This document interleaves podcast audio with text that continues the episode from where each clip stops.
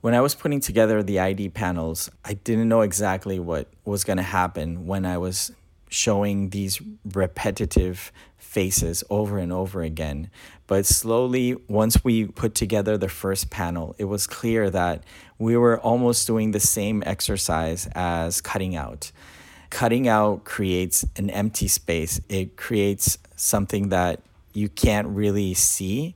And so I felt that by seeing ourselves over and over and over again, the same effect was happening. It's almost like if our identity was being erased through repetition, which is ironic because photography is about repetition. It's about seriality. It's about being able to reproduce ourselves over and over again.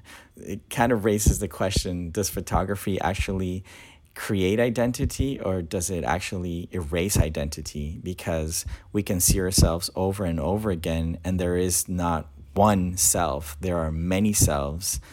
I don't know. It's interesting to think of photography and ID pictures like that.